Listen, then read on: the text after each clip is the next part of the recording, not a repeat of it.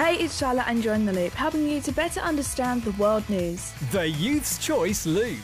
Tomorrow will be Little Mix's last show before they start a break to focus on being mums and their solo careers. The show will take place at the London's O2 Arena, but don't worry, if you haven't got tickets, you are still able to buy tickets for the live stream of the concert from their website. The Loop. Bad Education will return to our screens this year. They will be back with a special 10 year birthday episode, and then the fourth series will follow. Jack Whitehall will resume his role as Alfie Wickers, and former students Stephen and Mitchell are back as new teachers. McDonald's have announced that they will be bringing back the wraps of the day for summer. For $2.99, you can buy a garlic chicken wrap or a garlic mayo one. They have also brought back two frappes, Belgian milk chocolate and strawberries and cream. The Youth's Choice Loop. That is it for the loop today. Don't forget to follow us on the socials at Youth Choice GA.